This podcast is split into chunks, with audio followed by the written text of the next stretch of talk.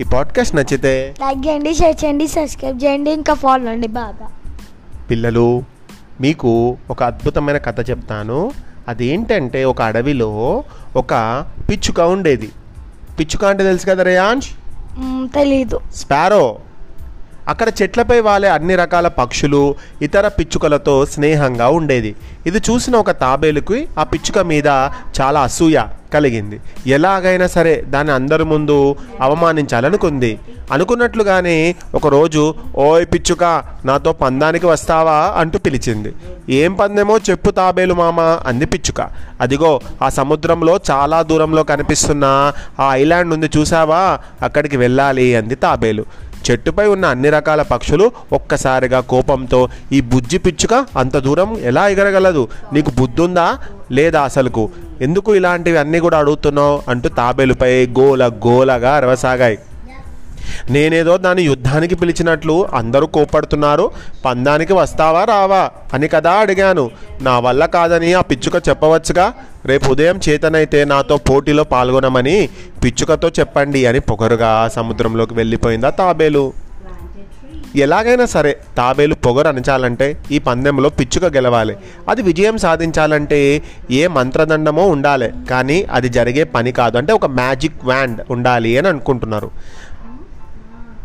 అని చాలా బాధపడింది పావురం. నా దగ్గర మంత్రదండం ఉంది. నేను తప్పకుండా ఈ పందెంలో గెలుస్తాను అంది పిచ్చుక. ఆ మాటలు విన్న అక్కడి పక్షులన్నీ ఉలిక్కిపడ్డాయి. ఆ తాబేలుకు గర్వం పట్టినట్లు నీకేమైనా పిచ్చి పట్టిందా పిచ్చుక? అని అడిగింది కాకి. పోయిన వారం ఒక చిట్టి పక్షి ఇక్కడికి వచ్చినప్పుడు పలకరించి కాసేపు మాట్లాడాను. దాని జీవన విధానం తెలుసుకొని నేను ఎంతో ఆశ్చర్యపోయాను అంటూ ఆ చిట్టి పక్షి గురించి వివరించి చెప్పింది. మరుసటి రోజు తాబేలు పిచ్చుక సముద్రం ఒడ్డున పందెం కోసం సిద్ధంగా నిలబడ్డాయి.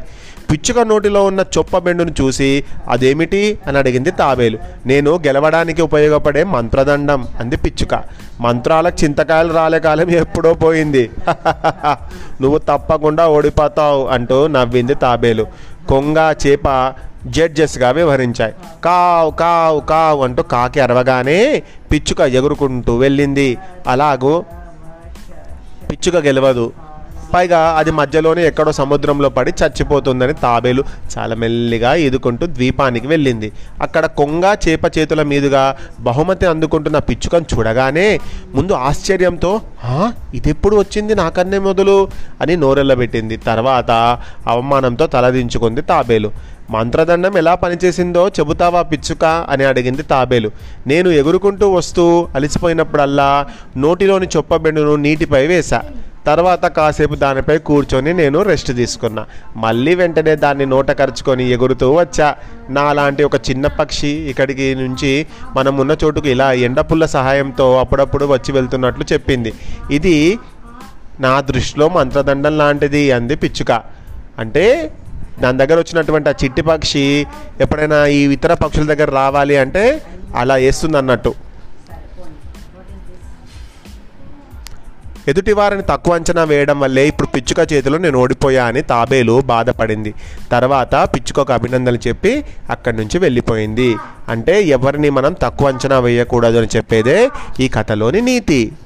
శుభరాత్రి.